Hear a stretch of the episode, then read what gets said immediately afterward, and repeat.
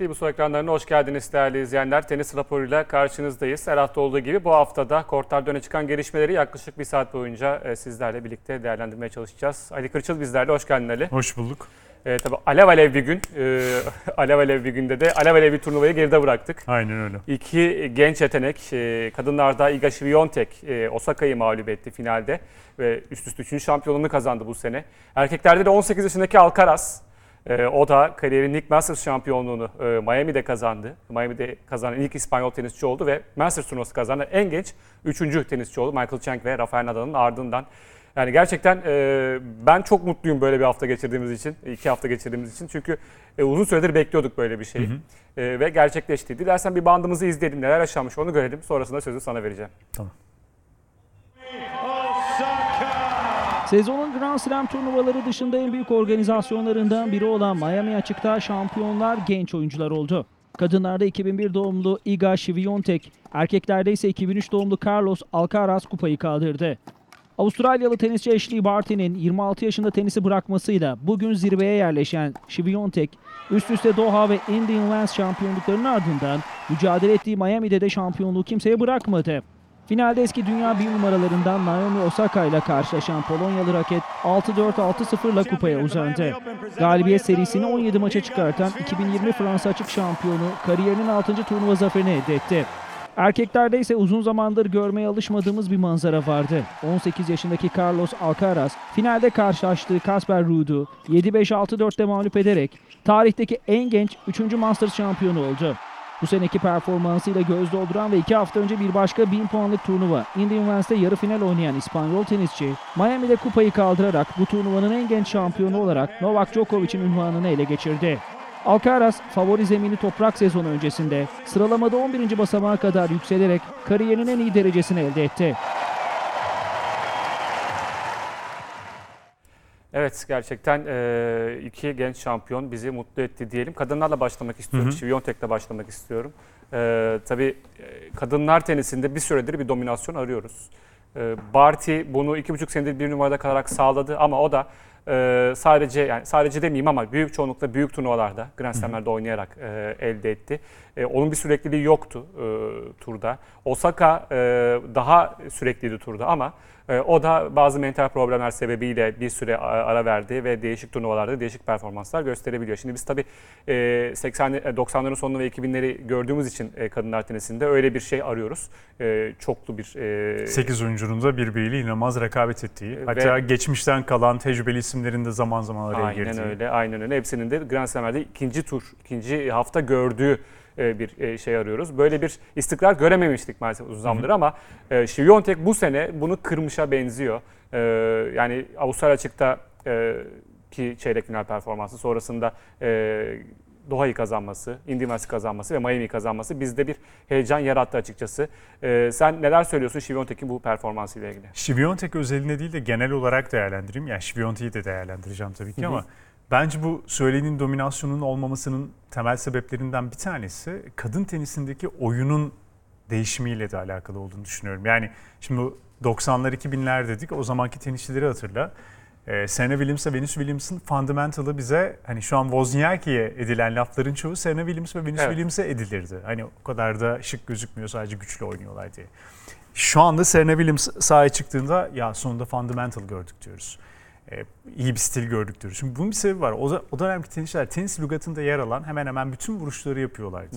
Yani işte Justin, Clijsters hepsi her vuruşu bir noktada yapıyor ve oyunları birazcık daha dolu doluydu. Gerçekten all court player olarak oynuyorlardı. File önüne de geliyorlardı, slice'lar vardı. Fakat sonra OVA projesi yani Sharapova ile birlikte de zaten o meşale taşınmaya başlandı. B planı olmadan oynayan kadın tenisçiler çıktı. Çok kuvvetliler. İşte Kvitova'sı, Sharapova'sı, Pliškovalar. Çok kuvvetliler. Ee, iyi bir servis. Sharapova için geçerli gerçi bu ama genelde çoğunda iyi bir servis. Devamında iyi bir Yani aynen öyle ve çok iyi bir forehand. Ee, sonradan oyunlarını yeni yeni bazı şeyler eklemeye çalıştılar. Fakat hani her yönüyle oynayan tenis sayısı çok fazlaydı. Świątek gibi hani bunu yapabilen tenisçilerden bir tanesi ki Polonyalıların hepsinde var bu arada garip bir şekilde. Ee, Şiviyontek bunu yapanlardan bir tanesi. Onun gibi oynayan da birkaç tenisçi var. İşte Amerika açık finalinde iki genç tenisçiyi gördüğümüzde aslında bunu fazlasıyla hissettik. Fernandez çok bence teknik bir tenisçi. Aynen öyle. Ee, keza aynı şekilde Djokovic gibi oynuyordu Raducanu'da. Topları erken bir noktada yakalıyordu. Tamam geri sağ oyunu oynuyor ama o OVA projesindeki tenisçiler gibi değil. Hala bir B planı var. Counter puncher'ı yapıyor ama gerektiğinde hücum da edebilen bir tenisçiydi.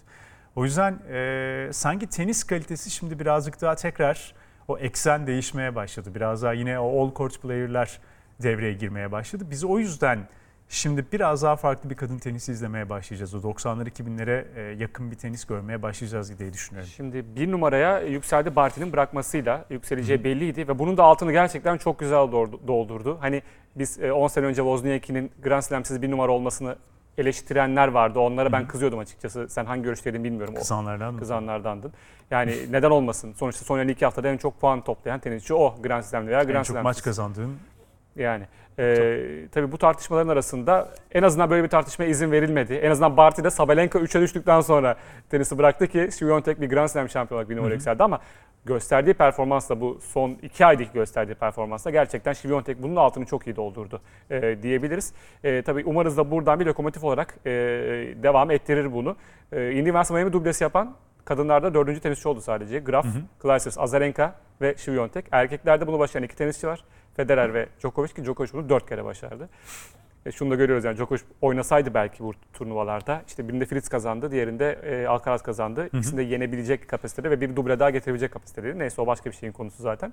Evet doğru doğru katılıyorum. Sadece bir an Alcaraz'la maçını hayal ettim gözümde Hı hı. oynadım. Yani. Kafamda maç çok oynadım. keyifli olur ama. Gerçekten keyifli olur, evet. Yani ben dört gözle bekliyorum o, o öyle bir eşleşmeyi.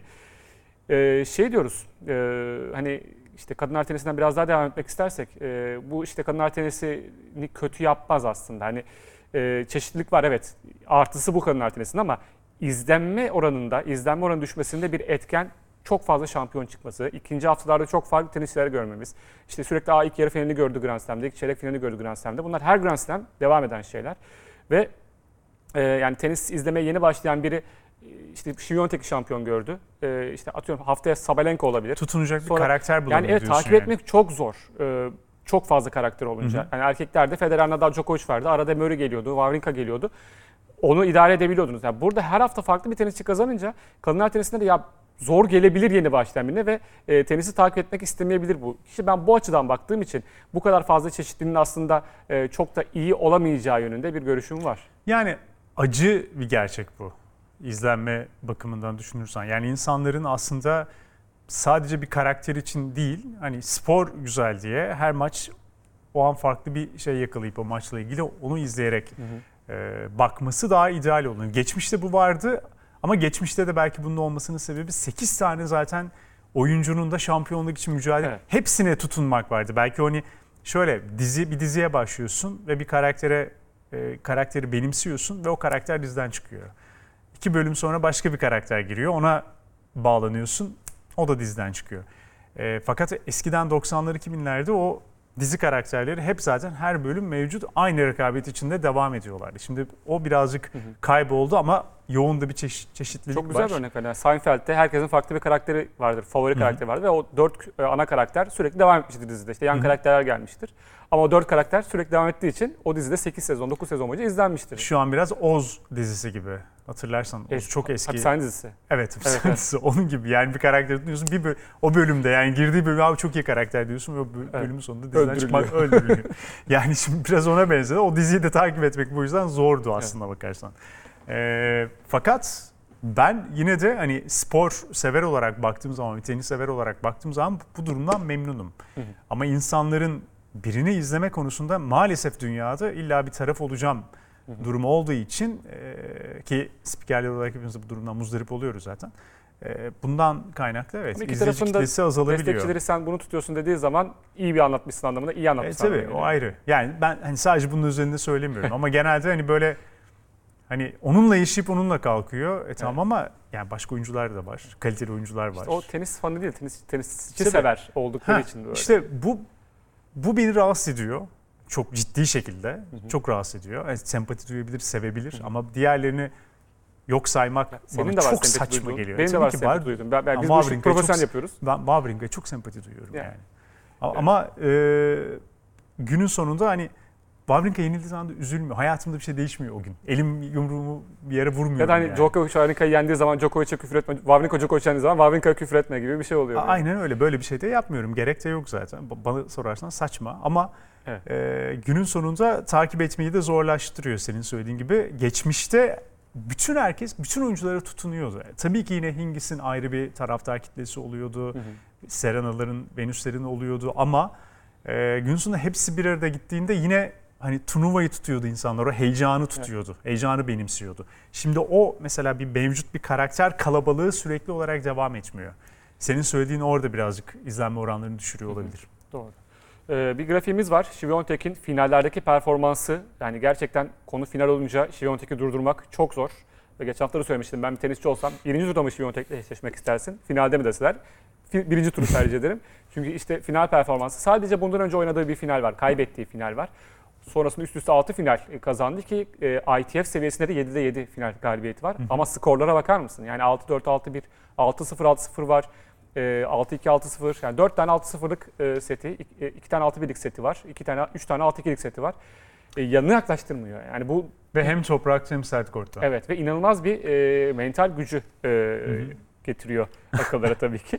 E, ama şöyle söyleyelim hani spor psikoloğu konusu açıldığı zaman Şiviyontek'e çok örnek veririz. Çünkü Fransa açık şampiyonluğunda bu çok konuşulmuştu. E, artık hani spor psikoloğunun küçük yaştan beri e, bir spor psikoloğuyla görüştüğünü. Ama sadece spor psikoloğuyla açıklanacak bir şey değil bu. Yani Şiviyontek'te winner kumaşı var. Harika bir temel var. Aynı spor psikoloğunu Sabalenka'ya koysan böyle bir sonuç elde edemezsin. Ee, Osaka koysan belki edersin. O, o, onların çünkü winner kumaşı var. Ama yani bu e, winner kumaşı çok önemli. E, spor psikoloğu da bunun yanında bir artı oluyor herhalde. Aynen öyle. Ya onu yönetebilmesini kolaylaştırıyor. Yani senin bir gücün var, böyle bir kumaşın var. O kumaşı nakış gibi işlemeni sağlıyor tabii ki spor psikoloğu. Ya şunu söylemek lazım. Bir tane basketbol, bir tane dediğim de yani efsane bir koç aslında. Pesic. Pesic'in bir antrenörlük seminerinde Navratilova'dan örnek vererek, yani bir tenisten örnek vererek basketbolculara anlattığı bir durum vardı. Ee, diyor ki Navratilova'nın bir sözünü almış ama hangi sözünü hatırlamıyorum. Fakat şunu söylemişti. Antrenman yapmak, her maç yüzde yüzünde oynamaya çalışmak, o kazanma hırsını sürekli canlı tutabilmek, nasıl tenise forehand backhand vurmak bir yetenekse fiziksel olarak, bu mental bakış açısı da aslında doğuştan gelen bir yetenek. Sonradan kazanabileceğin, bir yere kadar getirebileceğin bir yetenek ama aslında insanın içinde var olan bir yetenek. Hani Djokovic, Nadal bazen diyoruz ya, ya kadar sağlıksız duruyorlar mental anlamda sahanın içinde dediğimiz durumlar oluyor. Bu acı gerçeği günümüz sporcularının hepsinde var ama zaten onu yapıp aynı zamanda onun sürekliliğini sağlayabildiği için dünya bir numarası. Çünkü bu ekstra bir yetenek. Gerçekten her tenisçide bu yetenek yok. İşte Wawrinka'da bu yetenek yok mesela. Ee, doğal olarak bazı gençlerde de bu senin söylediğin şampiyon kumaşı ben hani mental anlamda spora bakış açısı da bir yetenektir diye düşünüyorum. O yetenek de Şibiyontek'te fazlasıyla Ya mevcut. zaten hayata da bakış açısında çok önemli olduğu için aslında hayattaki e, bu mental ö- açıdan hayattaki durumu aslında e, baktığında korta yansıyor, spor spor hayatına yansıyor diyebiliriz. Ivanovic çok affedersin. Ivanovic'i düşün. Ee, Ivanovic'te bu yetenek vardı ama mesela işlenme konusunda biraz sıkıntı yaşamıştı bununla Evet. ilgili ve Evet. o yüzden de sıkıntı çıkmıştı sonunda. Hemen Polonya gazetelerine bakalım. Ee, Polonya sıkıntısı büyük olmuştu evet. Polonya gazetelerine bakalım. Ee, Kraliçe Iga e, diye çıkmış manşette Sport gazetesi. Ee, yani e, tabii Polonya spor anlamında inanılmaz bir memleket. E, Eurosport'un ben internet sitesinde çalışırken e, tabii 12 farklı 13 farklı edisyonu var e, sitenin işte farklı dillerde. Yani bunlar kadar spora içinde olan, e, sporu takip eden başka bir ulus ben görmedim hayatımda. E, ve bu, nedenle hani önemli. E, Polonya basınında görmek o yüzden önemli. Hani bunu da büyük manşetten görmüşler zaten. Altta mesela handball olabilir o. Daha küçük gözükmüş. Buz hokeyi yine daha küçük gözükmüş. E, diğer gazetemize bakalım. Bu bir normal e, spor gazetesi olmayan bir gazete. Burada da sahada büyük şekilde e, görmüşler. E, Üniversite en iyi, Miami'de en iyi, WTA sıralamasında en iyi diye e, Iga Świątek'i yazmışlar altına. E, yani böyle manşete çıkabiliyorsunuz diğer ülkelerde bir şampiyonluk kazandığınızda. Radwanska'da çıkmıştı. Wimbledon finali tabii oynadığı dönemde. Tabii ki çıkmıştı. Yani e, üniversite tabii ki büyük bir turnuva. Ama ben hani Türkiye'den bir tenisçi üniversite kazandığında muhtemelen en fazla sür manşet olur diye düşünüyorum. Basında. Yani hiç ana sayfada manşette komple 9 sütunda görüleceğini düşünmüyorum açıkçası. Mümkün değil. Ee, Osaka'dan da konuşalım biraz. Osaka biliyorsun işte mental sorunlar, Üniversite o işte Hı hı. sen berbatsın e, lafına karşı gözyaşlarını tut- tutamaması e, birçok e, şeyi de beraberinde getirmişti. Ondan sonra açıkladı e, psikologla bir mentorla çalışmaya başladığını, e, terapistle çalışmaya başladığını. Yani bir sene önceden Fransa açık vardı. Biz bunu geçen hafta Nicole'da konuşmuştuk. Fransa açıktaki o durumdan bir sene geçiyor neredeyse. Indiana Üniversite böyle bir olay yaşıyorsun ve ondan sonra e, terapistle görüşmeye başlıyorsun. Bunu biraz eleştirmiştik. Ama Indiana Üniversite e, Miami'de çok iyi bir e, reaksiyon verdi açıkçası. Finale kadar yürüdü. Çok da iyi bir e, performansla. E, ve final maçından sonra da kaybettiği final maçından sonra da normalde hayal kırıklığı için olmam gerekiyor ama şu an gayet sakinim. E, artık hani önümdeki maça bakacağım ve e, neleri düzeltmem gerektiğini fark ettim. Onların üzerine çalışacağım dedi. Sen Osaka'nın e, mental anlamda tabii e, sorunları var ama bunları aşıp bu sene bir Grand Slam galibiyeti ya da daha e, bir numaraya çıkma olasılığını nasıl görüyorsun? Her zaman var bu Osaka'da. Yani Osaka işte kendiyle çok savaşan tenisçilerden bir tanesi. Bunu da yansıtan kişilerden bir tanesi dışarıya. Yani e, seyircilere de çok fazla bunu yansıtıyor. Ama atletik olarak ve tenis yeteneği olarak bu yetenek her zaman Osaka'da zaten mevcut. Hani şey konusunda birazcık evet e, eleştirebiliyorum. Bazen biraz fazla medyada yer buluyor Osaka'nın mental yaşadığı problemler. Hı. Bu Osaka'nın suçu olarak söylemiyorum. Medyanın suçu. O zaman sanki her şeyden aklanıyormuşsun gibi. Sanki sen hiçbir hata yapmamışsın gibi. Her şey dört dörtlük gidiyordu ama dışarısının suçu gibi. Bu oyuncuya uzun vadede ben yarar getirecek bir şey olduğunu düşünmüyorum. E, Zira zaten terapiste çalışmaya başlayınca işler biraz daha yolunda gitmiş. Ee, o yüzden her zaman bunu kazanma şansı var. Ama hani benim gördüğüm en yetenekli, en iyi oyunculardan bir tanesi mi Osaka değil aslında. Atletik özellikleri sayesinde birazcık bu noktada olduğunu düşünüyorum bu arada. Bunu da altını çizeyim. E, 77 numaradaydı bu Miami Masters öncesinde, Miami turnuvası öncesinde. E, ilk yüzden düşme te- tehlikesi bile vardı aldığı sonucu göre ama şu an 36'ya yükseldi yanılmıyorsam. Biraz toparladı zaten sıralamasını. Fransa açığa kadar daha da yükselirse e, seri başı olacak. E, şöyle ilginç bir nokta da var. Hani gelecek e, bu sezon içinde ilk ona girmeyi, e, gelecek sezonda bir numarayı tekrar elde etmeyi e, düşündüğünü söyledi. E, toprak konusunda da biliyorsun toprağı pek sevmeyen tenisçilerden biri Medvedev'le beraber çok geçen sene bunun e, muhabbetini yapmıştık. E, artık ciddi alması gerekiyor. Zaten maçtan sonra da kendi de söyledi bunu. E, artık toprak sezonu ciddi alıyorum. Avrupa'ya erkenden gidip çalışmalara başlayacak. E, yani 11 final oynadı. Hepsi sert zeminde. Sert zeminde kazanma yüzdesi %70 iken topraktaki kazanma yüzdesi %50'ye kadar düşüyor. E, tabii e, bir numara olmak istiyorsanız ve bütün sezonu yaymak istiyorsanız bunu toprakta da iyi olmanız gerekiyor. Nadal'ı izledim diyor. Nadal bu gibi durumlarda nasıl hareket ediyor, nasıl oynuyor toprak kortta onları özellikle izlediğini söylüyor Osaka. Tabii toprak kortaya geldiğine göre önümüzde toprak sezonu olduğuna göre de e, ne yapacağını da daha yakın bir zamanda görmüş olacağız. Ben Sharapova'yı izlerdim toprakta aslına bakarsan. Çok güzel bir örnek. Çünkü evet. Nadal zaten hali hazırda toprak onun için çok doğal hareket ettiği bir ortam. Sen toprakta büyümediysen bu hareketi yapmayacaksın. Bu şekilde hareket etmeyeceksin. Ama Sharapova toprağa en uzak tenisçiyken toprakta Grand Evet. Slam kazandıysa ben onun ne yaptığına birazcık daha özen göstererek bakardım Ya aslında. buz üstünde inek diyordu kendisine Sharapova Evet. bunu hatırlatalım. Bir Yani de dengede duramıyordu. WTA dünya sıralamasını görelim. Sonra erkeklere geçeceğiz. Bakalım e, Şiviyontek bir numarada hem de bayağı bir farklı yani 1800 puanlık 1800 puan yakın bir farklı lider. Krejcikova ikinci, Badosa üçüncü, Sakari, Sabalenka düştü bayağı. Kontovet, Pliskova ve Collins diye gidiyor sıralama. Hani Krejcikova'nın da burada olması geçen seneki Fransa açık e, sebebiyle biraz da. E, Badosa bence burada biraz daha yükselmeyi hak ediyor. Çünkü o da son Hı hı. dönemde çok e, istikrarlı gidiyor. Keza Sakari'de. Öyle diyelim. E, söyleyeceğim bir şey yoksa erkeklere geçelim. Bir şey yok şu an. Evet erkeklerde de e, uzun süredir ne konuşuyoruz? Güç büyüklerden, büyük üçlüden sonra kim gelecek? Uzun süredir dedim de 10 sene. Yani 20 senedir Federer'den başlayıp bir dominasyon elde ettiği için büyük üçlü. Onları yerine geçecek varisler de bir 15 senedir, 10 senedir konuşuluyor. Yani bu, Federer 30 yaşına bastığı gün bunu konuşmaya Evet. başladık. Öyle e. Dimitrov'la başlayan bir e, seri vardı önümüzde. Sonra hani Zverev, Kyrgios geldi, Medvedev mi olacak dendi, Tim mi olacak dendi. Hepsi bir şeyler yaptı. E, yani Tomic bile dendi. Değil mi? Tomiş bile denmişti. Medvedev ve e, Team Grand Slam'de kazandılar ama bunların bir devamlılığını getiremediler. E, hal böyle olunca biz de sürekli "Ay, büyük üçlüden sonra kim gelecek, eyvah ne olacak tarzı bir şey düşünüyorduk ama kayıp bir 10 yıllık bir nesil var. 90 nesli tamamen kayıp şu anda. Medvedev bir şeyler yapmaya çalışıyor orada. hı. Çiçipas bir şeyler yapmaya çalışıyor. Ama orada bir kayıp nesil var. 2000'ler geldi bir anda. 2000 doğumlar geldi. E, ve 2000 doğumlar daha da bo- bomba gibi geldi açıkçası. Siner, Felix ve Alcaraz şu anda öne çıkıyorlar. Ee, Alcaraz da Masters şampiyonluğu kazandı. Ee, bu yaşta en genç üçüncü tenisçi oldu. Cheng ve Nadal'dan sonra. Ve açıkçası e, artık ben de yavaş yavaş inanmaya başladım. E, artık bayrak Medvedev'e biraz devredilmişti belki ama direkt Medvedev'den alıp Alcaraz bırak deyip e, kendi alabilir mi batonu?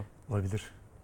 Yani ben bugüne kadar işte bu süreçte Medvedev'i Medvedev yükseldiğinden bu yana her zaman kurduğum tek bir cümle var. Medvedev dünya bir numarası olacak ve çok uzun sürede domine edecek. Yani her zaman kurduğum cümle bu. Hala bu cümlenin arkasındayım. Hı hı. Fakat bunu o kadar rahat yapamayacak çünkü karşısında çok güzel bir kontrast oluştu şimdi. Yani oyun tarzlarına da baktığın zaman aralarında muazzam bir rekabet doğabilir. Ee, belki karakter olarak Nadal Federer rekabeti gibi bir rekabet olacakmış gibi gözükmüyor. Yani birazcık da hani yeni kuşağın büyüme biçiminden de bu farklı. Alcaraz biraz Nadal vari ama o bence Evet evet kesinlikle öyle. humble şeyi var Nadal'ın. Ha ha o anlam evet. Evet. ama hani iletişim araları yani spordaki iletişim bile değişti artık ondan bahsediyorum. Nadal Federer herhalde son güzel sohbet edebilen tenisçiler olacaklar e, hatırlayacağımız. Yani şu an çünkü takım sporu oldu tenis artık. Biraz öyle. Bireysel bir spor değil tenis. Bireysel bir temsilci var sadece kortun içinde. Ee, Alcaraz beni herhalde son dönemde en fazla heyecanlandıran tenisçi diyebilirim. Son 5-6 yılda yani Medvedev heyecanlandırdı ama Alcaraz gerçekten olağanüstü. Ya işte dün e, Tufan Ersöz'le konuşuyorduk hatta. Yani maçı anlattık. Alcaraz'ın da o sırada maçı oynanıyordu. Biraz Alcaraz hakkında konuşuyorduk. Tufan hatırlattı bana. Ya işte fiziksel özelliklerine bakıyoruz Alcaraz'ın. Vücudu çok dengeli. Bacak boyu öyle çok uzun değil. Ee, kolları da öyle çok uzun. Her şey böyle hani dört dörtlük sakatlanmamaya müsait vücut yapısı var. İşte rugbycilere benziyor. Yani kalın, kuvvetli, patlayıcılığı yüksek, dayanıklılığı da yüksek. Yani atletik anlamda her şeyi yapabilir. Hızlı kasılan kasifleri de çok fazla. Yavaş kasılan kasifleri de dengeli. Her şeyde mükemmel. Zannediyorsun ki boyu tabii ki e, hani 1.80 hani 1.80'in çok üstünde değildir diye düşünüyorsun. Görüntü olarak da Hı hı. öyle. Bir de 1.80'in üstüne çıktın mı zaten hani yerden ne kadar uzaklaşırsan hareket, kabiliyeti. kabiliyetin belli ölçüde kaybediyorsun aslına bakarsan. Ekstra bir yeteneğin yoksa. Alcaraz 1.86. Hepsi de mesela 1.78 Federer, gibi hareket ediyor. Federer, Nadal ve Djokovic'in boyları zaten hep bu civardadır. Aynen. Onların da bütün en önemli özelliği çok iyi hareket edebiliyor olmaları zaten o boyla. Yani e, onun dışında tabii servisinde biraz sorun yaşadı bu maçta başlarda ama sonrasında servisinde çeşitlendirdi. E, zaten çok iyi hareket ediyor kort içinde. Forehand'i başka iyi, backhand biraz gelişebilir ama iyi, fena değil. Ya filerine koşarken bile geliyor. ayak dibine indiriyor backhand'i. Yani dün bir pozisyon vardı Evet. tam ayak dibine attı topu. Nadal'ın vuruşun birebir aynısı Evet. evet. o. Önüne geliyor. Ya zaten Nadal'a benzer yanları var. Federer'e benzer yanları var. Verdasco'ya benzer yanları var. Verdasco'ya benzer yanları var. Yani bir karma olmuş zaten. Hı hı. E, gerçekten domine edecek gibi de gözüküyor aslında. Hani şey korkmasın zaten. Büyük üçlü korkmasın. Büyük üçlü şu anda bıraksa hepsi ayrı ayrı ba- bambaşka uzay kariyeri yaptılar. Medvedev korksun bundan. Tsitsipas korksun. Yani onlara çekilmesi gerekiyor. Çünkü 2000 Kesinlikle. doğumlu bir, bir tenisçi geliyor. 2003 doğumlu bir tenisçi geliyor. Cepte bilmiyorum 10 Grand Slam var diye düşünüyorum ben şu an hali hazırda. Yani tabii ki Bir çok iddialı cümlelerden diyelim. bahsediyoruz. Yani Evet. Tabii ki sakat çok ağır bir sakatlık da yaşayabilir. Hı hı. Bunu bilmiyoruz. Ya da mental anlamda hani ne duruma gelecek, yıldız olma çünkü yıldız olacak Hı hı. çocuk ve yıldız olduktan sonra bununla nasıl halleşecek bunu hep birlikte göreceğiz. Ama yani oyun tarzına baktığın zaman cepte bir 10 Grand Slam'i varmış gibi gözüküyor şu anda.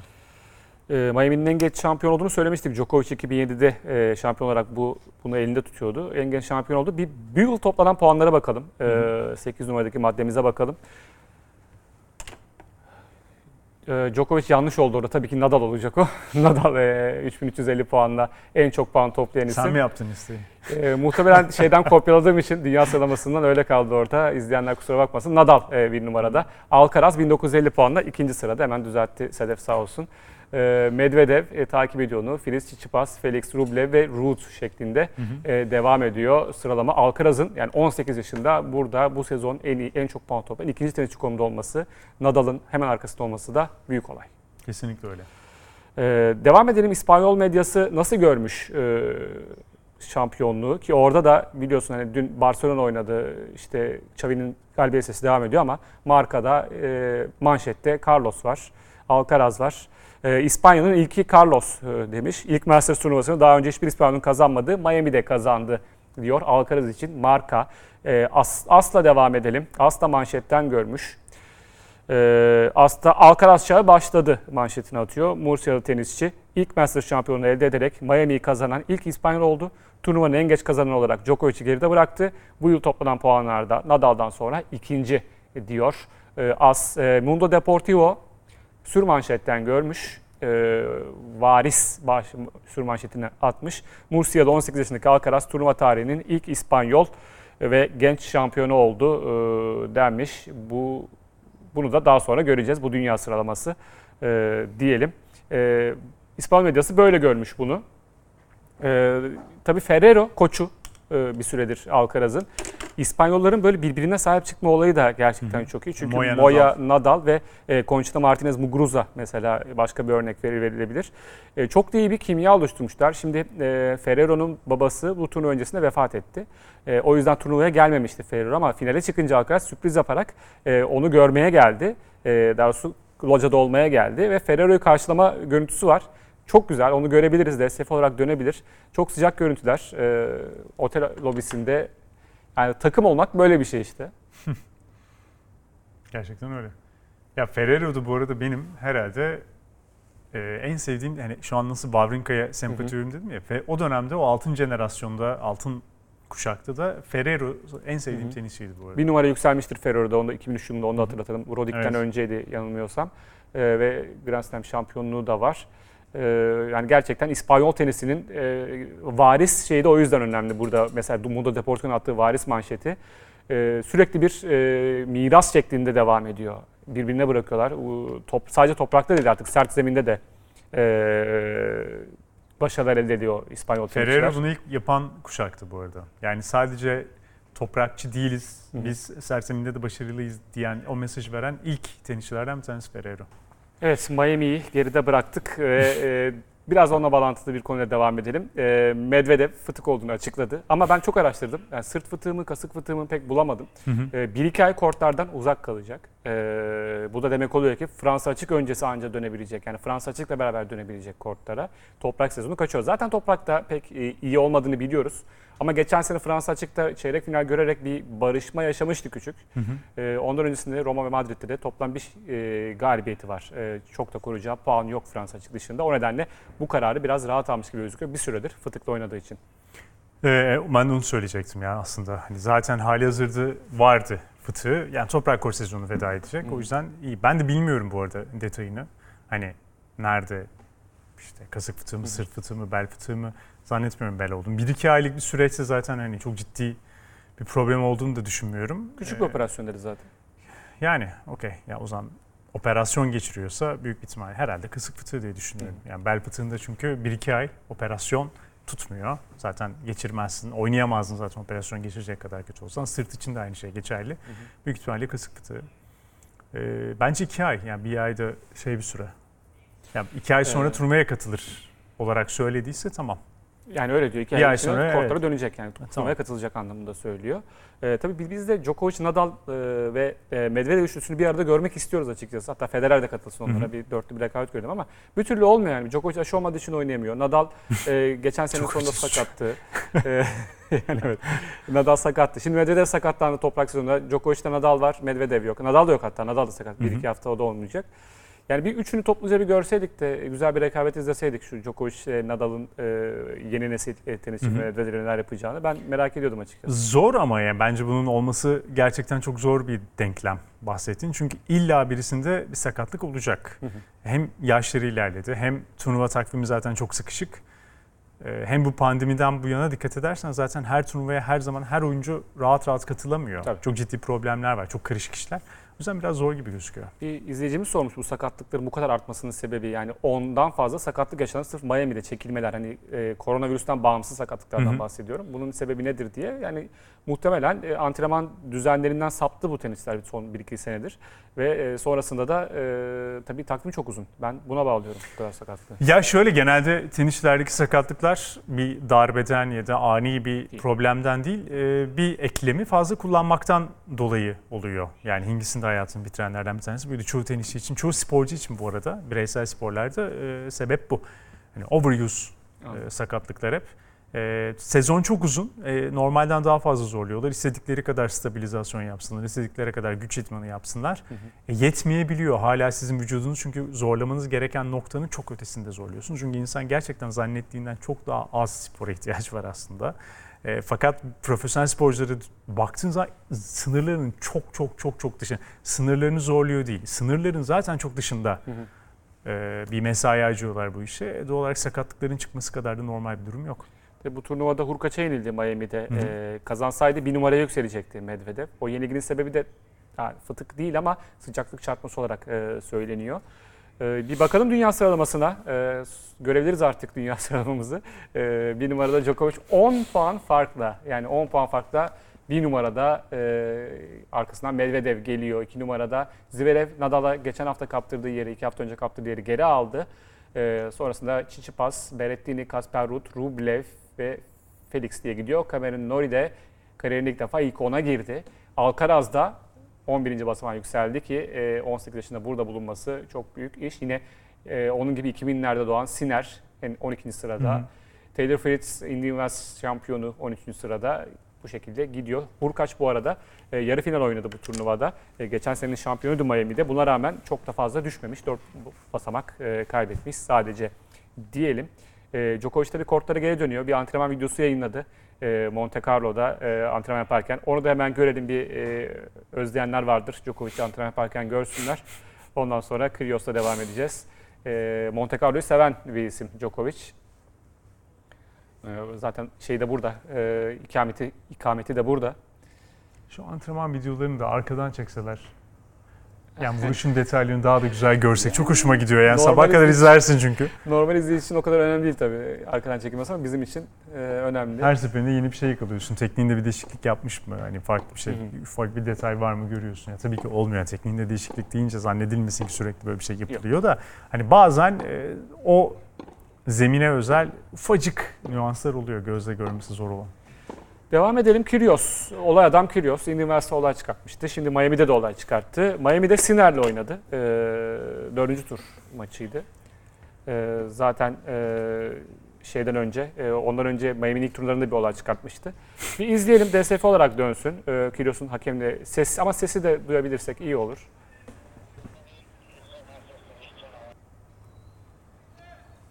Yani burada bir hakem e, Carlos Bernardes'le bir tartışması var biliyorsun. Ee, neden şeyini kapatmıyorsun, telsizini kapatmıyorsun diye. Yani Miami'deyiz. Ee, en büyük turnuvalardan biri. Dördüncü turda oynuyoruz ve hakemler işini yapamıyor. Başka hakemler getirin lütfen. Bu adamlar bir iş bilmiyor tarzı. Sonrasında başka bir e, puan sırasında da e, şeye dönüp, tribünlere dönüp Carlos Bernardes'le ilgili bir şeyler söylerken hakem de artık dayanamayıp yeter artık benim hakkımda konuşma diyor. Ee, orada puan cezası alıyor. Sonrasında e, seti kaybettikten sonra da tiebreak'le Siner'e e, raketini kırdığı için e, hakem Bernardes ona e, oyun cezası veriyor. Yani ikinci seti 1-0 geride başlıyor. E, Bernardes bu açıdan sevdiğim bir hakem çünkü hiçbir oyuncuya müsamaha göstermiyor. Diğer hakemler gibi arası bozuktu mesela. sinmiyor. E, orada belki biraz haksızlığı haksızdı Bernardes belki E, bir şey demeyeyim o konuda ama e, burada tamamen hani oyuncuların kendisi hakkında konuşmasını ve böyle saçma hareketler yapmasını engelleyecek tarzda çıkışları var Bernardes'in.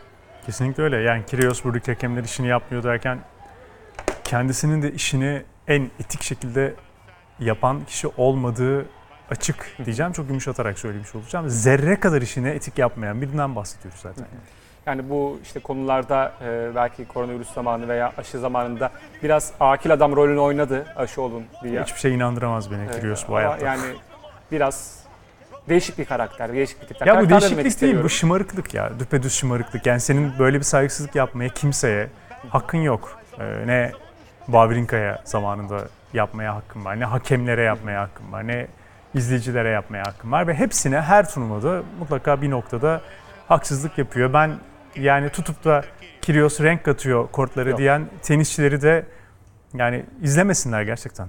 Yani tenis izlemesinler eğer böyle düşünüyorlarsa. Çünkü e, bütün değerlerinizden vazgeçmiş oluyorsunuz Kyrgios'u savunduğunuz zaman. 95 bin dolar artı çiftlerde kazandığı para ödülü var burada. Aldığı ceza sadece 35 bin dolar.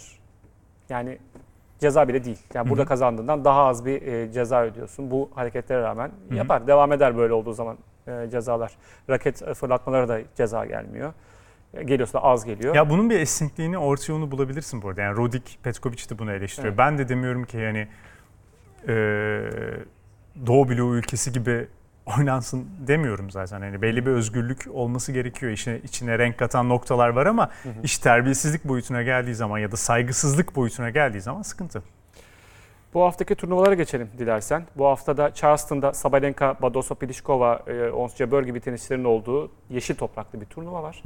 Bogota'da e, Soria Adet Baya var ve İpek Öz de iki eleme maçını e, geçip ana tablo gördü tenisçimiz. E, gerçekten büyük başarı e, koç e, Mert Hoca ile beraber, e, Ertun, Mert Ertungo ile beraber o da bir çıkış yakaladı İpek'te. Elime ilk turunda 7 numaralı Lazaro Garcia'yı yendi. İkinci turda da 1 numaralı seri başı elemelerdeki Grammatikopoulo'yu iki sette mağlup etti ve ana tablo yükseldi. Daniele Seguel ile karşılaşacak. Şanslı bir kura çünkü o da e, elemelerden, elemelerden geldi e, buraya ve ana tabloda İpek'in rakibi oldu diyelim. Ocak ayında İspanya'da final görmüştü İpek. Bizi mutlu etmişti. Ee, Doha'da da Brengel karşısında ana tablo oynamıştı e, Wildcard adlı turnuvada. Bayağı da iyi başlayıp e, sonrasında mağlup olmuştu. İpek hakkında sen neler söylüyorsun? Ee, tebrik edelim, başarılar dileyelim bundan sonrası için de. Yani genelde toprak kortta biraz daha başarılı olabiliyor bize tenisçiler. Ee, eskiden böyle bir durum yoktu. Eskiden toprağı çoğu tenisçi sevmezdi ama biraz daha fazla toprak kort tesisinde olmasıyla birlikte. Antalya'da çok fazla turnuva düzenlenmesiyle birlikte Hı hı. birazcık da aslında bence bu e, özellikle küçük yaşlarda ITF turnuvaları e, biraz o toprak aşinalığı arttı. Yani toprak sezonları eskisi gibi geçmiyor. Ben toprakta büyümüş bir tenisçiydim. Türkiye Şampiyonası'na gittiğim zaman karşımıza çıkan herkes topraktan nefret ederdi. Çünkü İstanbullular genelde ben İzmir'de büyüdüm. Hani Ted sert- nefret ederdi e, toprak korttan. Fakat e, o değişince işte Antalya'daki turnuvalarla birlikte iş biraz daha farklı bir hale geldi. Artık günümüzde de böyle zaten her zemine adapte olmak zorundasınız. Oyun tarzı uygun bu arada toprağa. Hı hı. Erkeklerde de Houston'da turnuva var. Ruth çekildi turnuvadan. Fritz Opelka Isner ve e, Marrakeş'te turnuva var. Felix Evans ve Delbonis mücadele edecekler e, diyelim. Davis Cup'ta da e, Türkiye'nin rakibi Kolombiya oldu. Ve adım adım e, World Group'a doğru gidiyor Türkiye. E, şimdi burada kazanırsak, Kolombiya'yı yenersek Eylül ayında sonrasında bir tur daha oynayacağız. E, World Group'tan düşenlerle. E, onu da kazanırsak World Group'a çıkacağız. E, Kolombiya 2020'de e, ilk defa World Group oynadı. Orada kaybetti. E, geçen de Amerika yendiler hatta. Amerika yenip ikinci oldular. E, playoff grubunda diyeyim. Kabalfare ikilisi önemli Kolombiya Hı hı. için çiftlerde. E, Galan da geçen sene ismini çok duyduğumuz bir isimdi. E, bu eşleşme sana ne neler çağrıştırıyor? Yani şu an pek bir şey söylemiyorum çünkü matematiği bambaşka. Hı hı. Hani Davis Kolombiya'da Cup- oynayacak bu arada. E ya de- zaten yolculuktan dolayı Hı hı. bambaşka bir nokta var e, düşününce. Yani her şey değişiyor ayrı bir coğrafyada oynadığın zaman ve hani Davis Cup'ın atmosferi tamamen farklı. Yani hiçbir zaman yani dünyanın en iyi tenisçisi gelse dünya 400 numarasıyla oynadığı zaman da bambaşka bir maç ortaya çıkabilir gerçekten. O yüzden hani hiçbir şeyi kestirmek kolay olmuyor Davis Cup söz konusu olunca. Wawrinka senin e, adamın e, hı. geri döndü sakatlıktan biliyorsun. Challenger oynadı. E, ilk turda Elias Simer'e yenildi. Hı hı. E, team de yine aynı turnuvada geri döndü. O da Kaşin'e yenildi. İkisine de geçmiş olsun diyelim. E, bir daha sakatlanmasınlar ve e, umarız uzun süre onları kortta görürüz. E, son olarak e, 1 Nisan'ı geride bıraktık biliyorsun. Şakalandın mı sen 1 Nisan'da? Yok ya hiç çok yoğun Artık tempoda geçti çalışıyordum mi? bugün. Yani evet sanırım insanlar yani şakayı da anlayamayacak durumda olduğu için şu an herkes. Twitter bir şaka yapmıştı. Edit butonu getiriyoruz diye. E, herkes inanmış. E, Kullanmadığım için Twitter çok da hakim olamadım hayır. Doğru. Peki. Peki. O, o, Buradan da cevap al. Okey boomer diyeyim sana o zaman ben. Ee, iki tane fotoğraf var. Onlar gelsin. Ee, 1 Nisan raketleri. Babola e, özel raketler hazırlamış. Kırılmayan raketler bunlar. e, Fognini ile e, Fransız tenisçinin adını unuttum. Çok güzel. Benoît şey. Paire. Benoît Paire. E, bunun da tanıtımını yaptılar böyle. 1 Nisan şakası olarak Babola bunları e, koymuş. E, bir de Ruud'un puanını görelim. E, Ruud da e, kaybettiği bir puan ama e, topu cebine koyuyor en sonunda. O da enteresan bir görüntüydü. Ekranlara gelebilir.